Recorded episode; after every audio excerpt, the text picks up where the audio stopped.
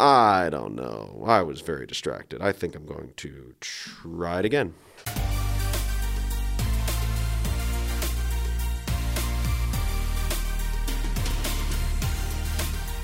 Well, welcome to the Ask Anything podcast because some things are better said than read. My name is Peter LaRuffa, and just before I get to today's question, I want to thank you for submitting so many great questions and just ask you to continue to be patient. I really do handle one question each week, and so I can't wait to get to your questions. I'll try to get to them either on this podcast or in my Instagram stories, but I've received great questions about cultural issues and biblical issues, and many of which are both, and lots of great and thoughtful things to have a good conversation about that I look forward to answering and hopefully look forward to answering with some friends as well. I also want to say yesterday was a phenomenal day at Grace Fellowship Church. We had Baptism Sunday, which we do usually twice a year, and at all three of our campuses, we had great, great baptisms. Now, I was at the Fort Thomas campus, uh, so that's the only one I can speak of from having been there and experienced it. But oh my goodness, to baptize, I think we baptized nine people, three in the first service, six in the second. Uh, very special for me to be able to baptize my son Jonathan. That was a first for me. I've never baptized any of my children, so that was really, really wonderful. Um, but just to hear the different ways that God seeks out sinners, how God saves people and opens their eyes and their hearts to His truth, and how He places His mercy and His love upon them is really just a wonderful thing, and a great segue into the question that I'm going to answer today, which is as follows Why does God create people who are never going to be saved? Follow up question Is there a purpose for them to live to just go straight to hell?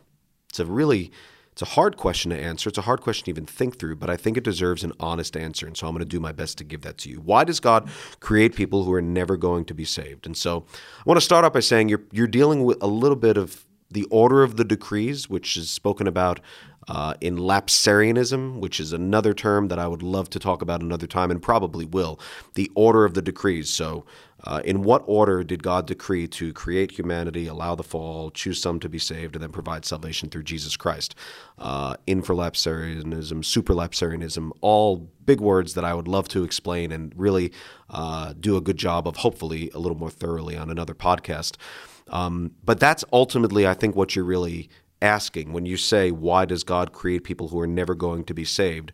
You're kind of assuming that God has predestined people both to be saved and both not to be saved. This would be known as double predestination. And so let me just start out by saying this predestination is a thing, it's all throughout the New Testament.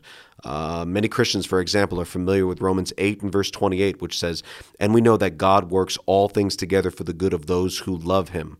That's verse 28.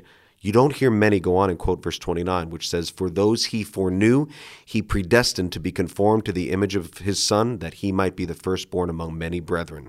Verse 30 says, Those he predestined, he also called. Those he called, he also justified. Those he justified, he also glorified. And so the concept, the term of predestination, it's not a man made concept. It's not something that a group of people thought of. It's taken right out of the scriptures. Let me read to you from Ephesians uh, chapter 1 uh, and verse 5, which I'm having trouble pulling up for some reason. Ephesians chapter 1 and verse 5 says this He predestined us for adoption to himself as sons through Jesus Christ, according to the purpose of his will. So that's saying that God, in his infinite wisdom and his infinite mercy, decided to predestine for himself a people that he was going to call his own, that he was going to rescue out of the wrath that they rightfully deserve so that he can show forth his mercy. Uh, later on in verse 11, we read this In him we have obtained an inheritance, having been predestined according to the purpose of him who works all things according to the counsel of his will. And so, this concept of predestination is not foreign to Scripture, but your question assumes that God predestines two things that he predestines people to be saved and predestines people to be damned or to be condemned to hell. And I don't think that's what Scripture. Um, preaches. Now, I think we can answer the rest of this question actually from the book of Romans in two verses.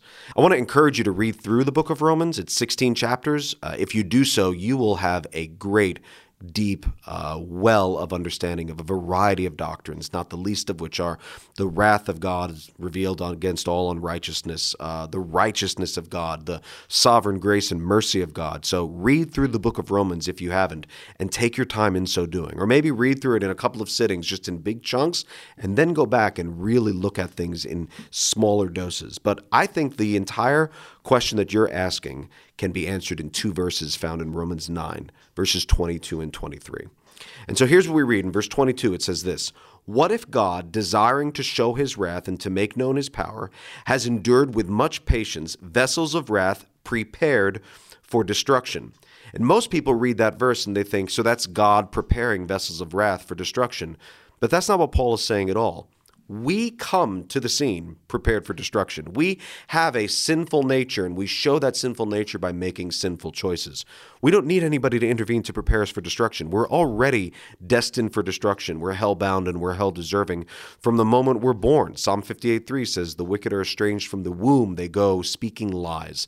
Uh, David says in Psalm 51, I think it's verse 5, In sin my mother conceived me, saying, From the moment I was conceived, I had a sinful nature. That's taught throughout the scriptures. And so, right here in verse 22, uh, when Paul says, what, again, what if God, desiring to show his wrath and to make known his power, has endured with much patience vessels of wrath prepared for destruction? He's just describing the vessels as they are. Vessels being human beings, our bodies, our, our souls. We are already prepared for destruction. But listen to the difference in the very next verse, the latter part of that same sentence, verse 23 in order to make known the riches of his glory for vessels of mercy, listen, which he has prepared beforehand for glory. Ah, there's a difference, right? One is just talking about vessels of wrath that are prepared, but then there's another one that are vessels of mercy which he has prepared beforehand for glory. And here's what that means we show up to the scene already prepared for destruction hell bound, hell deserving. We are sinful by nature, and therefore we are sinners by choice as well. We don't need any intervention to give us the destruction or to prepare us for destruction. We show up automatically, like that's our default setting. But God prepares us for mercy. He intervenes. He changes our hearts. He changes our minds. And really, it's a, it's a work of God from start to finish. This is something that God has prepared before the foundations of the world when He said, I'm going to redeem a people. I'm not going to give everybody what they deserve, which is an eternity in hell. I'm going to redeem for myself a people for my glory, for their good, and they're going to know my mercy and grace. I'm going to send my son to die on the cross so that my wrath is still appeased, so that uh, the wages of sin is death, which we read about in Romans 6 and verse 23. So God's like, I'm still going to get paid.